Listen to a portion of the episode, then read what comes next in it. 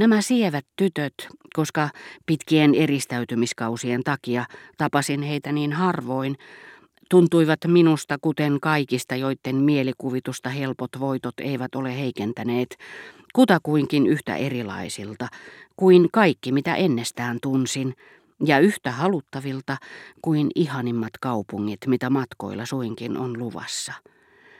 Pettymykset tuntemieni naisten kanssa ja kaupungeissa, missä olin käynyt, eivät estäneet minua menemästä uusien houkutusten ansaan ja uskomasta niiden todellisuuteen. Niinpä, samoin kuin nähdä Venetsia, keväinen sää sai minut kaipaamaan myös Venetsiaa, johon avioliitto Albertinin kanssa estäisi minua tutustumasta, nähdä Venetsia maisemataulussa, joka ehkä Skiin mielestä olisi ollut väreiltään kauniimpi kuin itse kaupunki, ei millään muotoa olisi korvannut Venetsian matkaa, joka mielestäni oli tehtävä tarkoin määritellyssä, minusta riippumattomassa pituudessaan. Samoin ei, oli hän sitten miten sievä tahansa, parittajan ammattimaisesti toimittama midinetti, ei olisi alkuunkaan voinut korvata minulle sitä pitkää ja hoikkaa, joka sillä hetkellä kulki puitteen varjossa ja nauroi ystävättärensä kanssa. Jos olisin tavannut jonkun toisen, kauniimmankin ilotalossa, se ei olisi ollut sama asia, koska me emme katso tuntemattoman tytön silmiä niin kuin katsoisimme pientä agaatti- tai opaaliliuskaa. Silmiä värittävä säde, niissä kipunoivat kultakiteet, kas siinä kaikki mitä pystymme näkemään ajatuksista, tahdosta, muistista, missä asustavat koti, jota emme tunne, rakkaat ystävät, joita kadehdimme. Päästä sisälle tuohon kaikkeen, niin vaikeasti avautuvaan. Juuri se antaa arvon katseelle, paljon suuremmassa määrin kuin sen pelkkä näkyvä kauneus, mikä selittänee, että nainen saattaa mielikuvituksessaan rakentaa romaanin nuoresta miehestä, jota luulee Walesin prinssiksi, mutta ei samaa miestä enää huomaakaan kuultuaan erehtyneensä.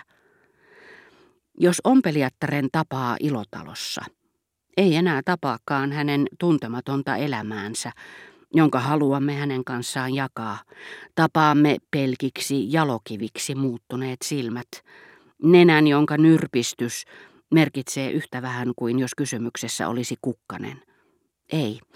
Mikäli halusin jatkuvasti uskoa tämän tuntemattoman, ohikulkevan midinetin olemassaoloon, mielestäni oli yhtä välttämätöntä kuin tehdä pitkä junamatka voidakseni uskoa Pisaan, jonka näkisin – joka olisi muutakin kuin osasto maailmannäyttelyssä, hyväksyä hänen vastustelunsa ja soveltaa siihen suunnitelmani valmistautua moitteisiin, tehdä ensi yritys sopia tapaamisesta, odottaa ompelimon ovella, tutustua kohta kohdalta tämän tytön menneisyyteen, tutkia mihin hänen kannaltaan kietoutui tavoittelemani nautinto, ylittää kuilu, jonka hänen erilaiset tapansa ja elämänsä avasivat minun ja tavoittelemieni huomion ja suosion osoitusten väliin.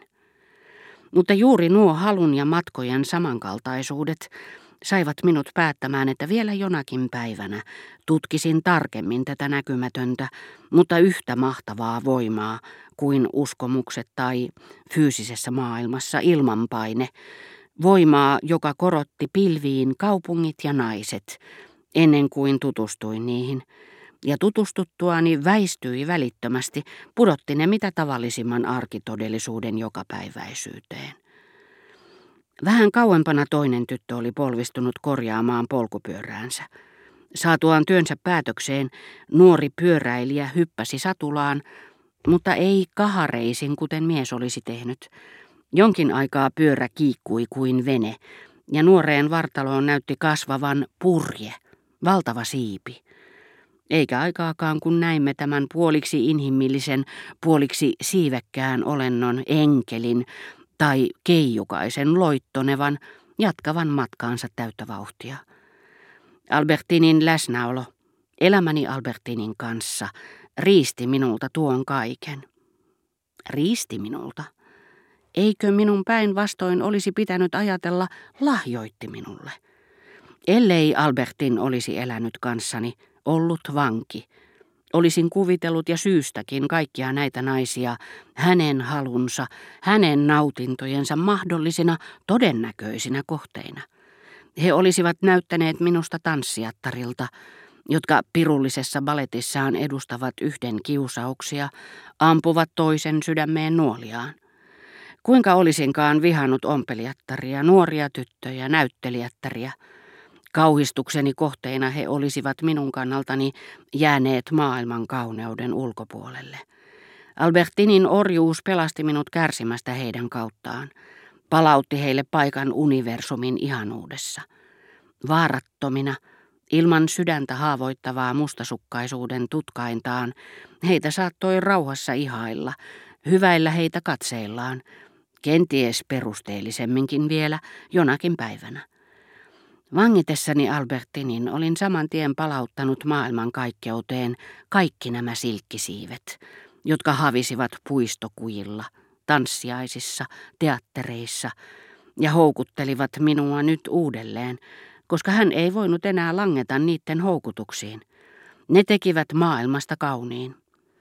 Niin kuin olivat muinoin tehneet Albertinistakin, koska hän oli ensin ilmestynyt minulle kuin mystillinen lintu, sitten kuin hiekkarannan suuri näyttelijätär, haluttu, ehkä omistettukin, hän oli mielestäni ollut ihmeellinen. Kotiini vangittuna tämä lintu, jonka eräänä iltana olin nähnyt hitaasti etenevän aallonmurtajalla.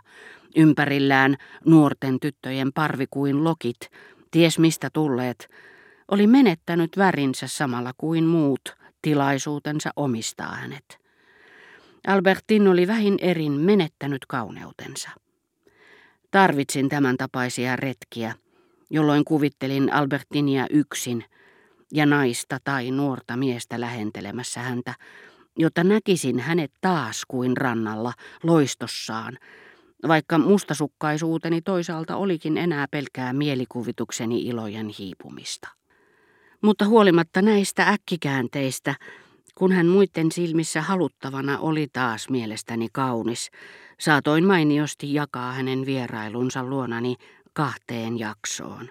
Ensimmäiseen, jolloin hän oli vielä, joskin joka päivä vähemmän, hiekkarannan välkehtivä kuningatar. Toiseen, jolloin harmaaksi omaksi ikäväksi itsekseen pelkistetyksi vangiksi muututtuaan, hän tarvitsi näitä valon välähdyksiä, jotta muistaisin menneisyyden ja palauttaisin hänelle värinsä.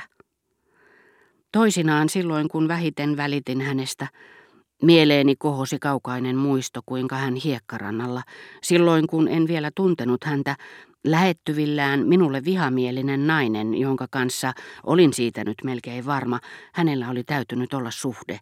Hän purskahti nauramaan, tuijottaen minua samalla julkeasti. Sileä sininen meri kuiskutteli ympärillämme, kaikkialla. Rannan auringossa Albertin ystävättäriensä ympäröimänä oli kaikista kaunein. Ihastuttava tyttö, joka tavanomaisissa valtameren kehyksissään ihailijattarensa palvovien silmien alla oli häväissyt minut. Häväissyt lopullisesti, sillä mahdollisesti nainen palaili Balbekkiin, totesikin ehkä aurinkoisella kohisevalla rannalla Albertinin poissaolon. Mutta hän ei tiennyt, että tyttö asui luonani. Kuului vain minulle.